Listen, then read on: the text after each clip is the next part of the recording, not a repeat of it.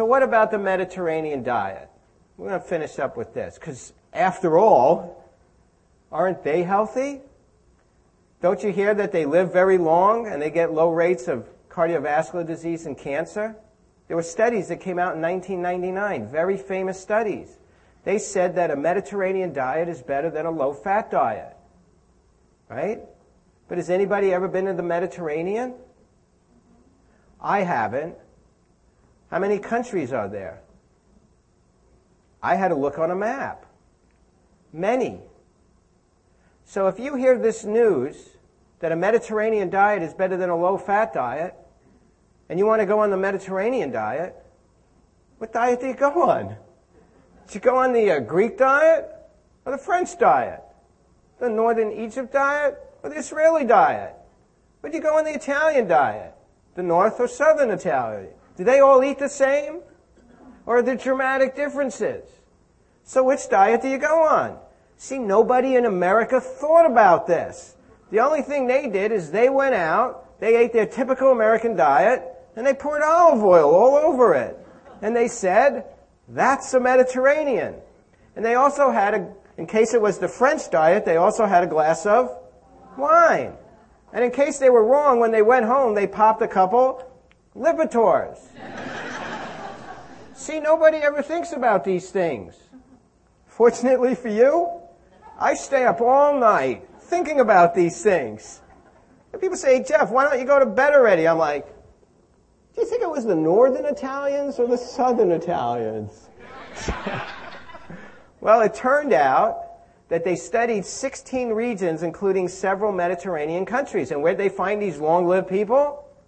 On the Isle of Crete. Right, it turned out they had the lowest all-cause mortality after 20 years, and diet was a contributing factor. Now, they also studied the Italian regions, and they had twice the death rate of heart disease. So if you're going to go on a Mediterranean diet, you can't just go on any diet. You don't want to go on that diet, right? You've got to know which diet you're going on. You got to go on that diet. And they, the study was a very famous study called the Seven Country Studies by Ancel Keys. First started coming out the info in the 60s, and the data was collected in the 50s. Does anybody know what was going on on the Isle of Crete in the 50s? Because if you want to follow the diet, you got to know what they were doing back then. Does anybody know? Post-war recovery had been German occupation. Right. So guess what was going on on the island? Poverty and starvation. Yeah. Guess where they got all their food? The garden from the earth. They also did a little bit of fishing. Want to play charades later?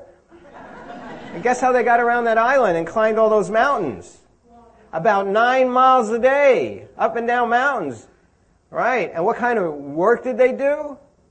Manual labor behind a plow. So they did hard physical labor. They walked everywhere. They ate a vegetarian diet with a little bit of fish. And there was poverty and starvation. If you knew anybody on the Isle of Crete back then, you know what they would beg you for? Food. Chocolate. But is that what's going on there now? They eat twice the saturated fat.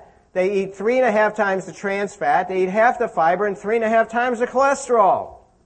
Is there anybody in the world still following that diet? In fact, if you go to the Isle of Crete today, you know what they beg you for? Lipitor and glucophage.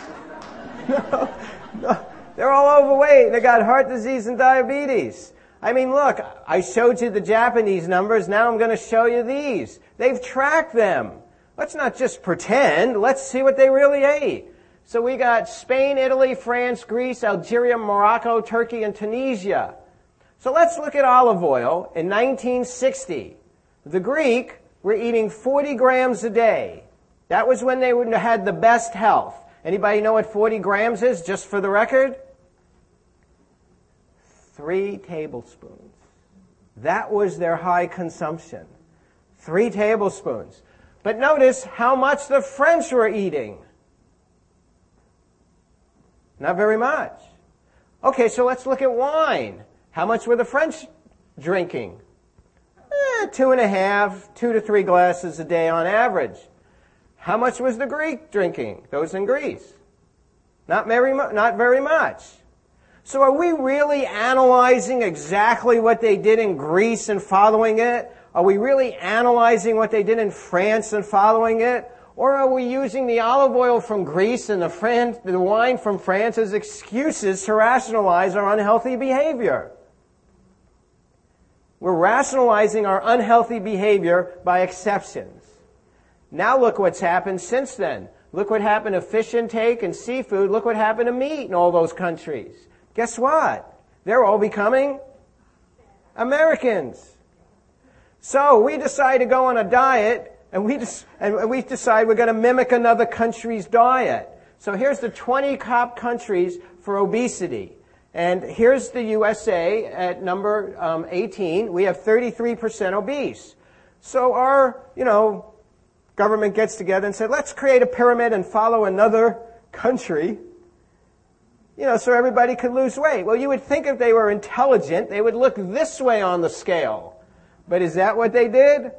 No, they looked this way and they went to Greece. 40% obesity. Is that sane? So now this was the largest study on the Mediterranean diet ever. It didn't get a lot of press attention, and that's because it was in a very rare journal, the New England Journal of Medicine. But fortunately for you, I stay up all night looking for this stuff. And uh, they followed 22,000 adults, and olive oil produced no difference in death rate, plus or minus. The reason the diet was healthy is because they had twice the vegetable, twice the fruit, twice the whole grains, twice the legumes, a little bit of fish, and meat and dairy was a condiment. Here's what was said in one of the editorials about the study. If the main message that Americans get is to eat more olive and canola oil, that's unfortunate because you'll only increase your calories and you already eat too much. What the main message is, is eat more fruits, vegetables, and beans and less saturated fat. So they've actually gone back to the Isle of Crete today. This was published in 2004 to see what's going on there right now. And they found 254 patients. Half had heart disease, half didn't. Typical adult age. The group that had heart disease had the highest intakes of monounsaturated fat, which there equals olive oil.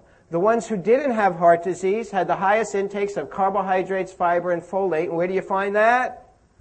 plants. And it turned out the more mono they ate, the more olive oil, the more heart disease they had. So here's what happens when you feed people a high fat meal.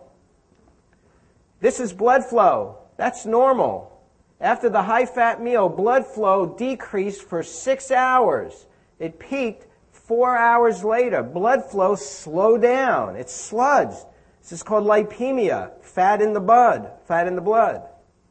And here's what, um, this is that Robert Vogel. Remember I mentioned him earlier? Who studies blood flow? Here's what he said. This study has shown that a meal containing olive oil as a fat source reduces blood flow by 31%. The beneficial component of the Mediterranean and the Lyon Diet Heart Study appears to be the antioxidant rich foods, including vegetables, fruits, and their derivatives. Dietary fruits, vegetables, and their products provide some protection against the impairment produced by olive oil. So if you're eating a really healthy diet, can you get away with a little bit of olive oil? But if you're eating an American diet, should you be putting olive oil on it? No. And look what happened. Remember this time trend? Remember as total fat went up and saturated went up and hydrogenated went up? Look what happened to our antioxidant levels. Vitamin C went down. Vitamin E went down. And why did they all go down? Because we don't eat plants. So should we be putting olive oil on our diet? No. Here's another study on the effects of one high fat meal. They found 15 young heart health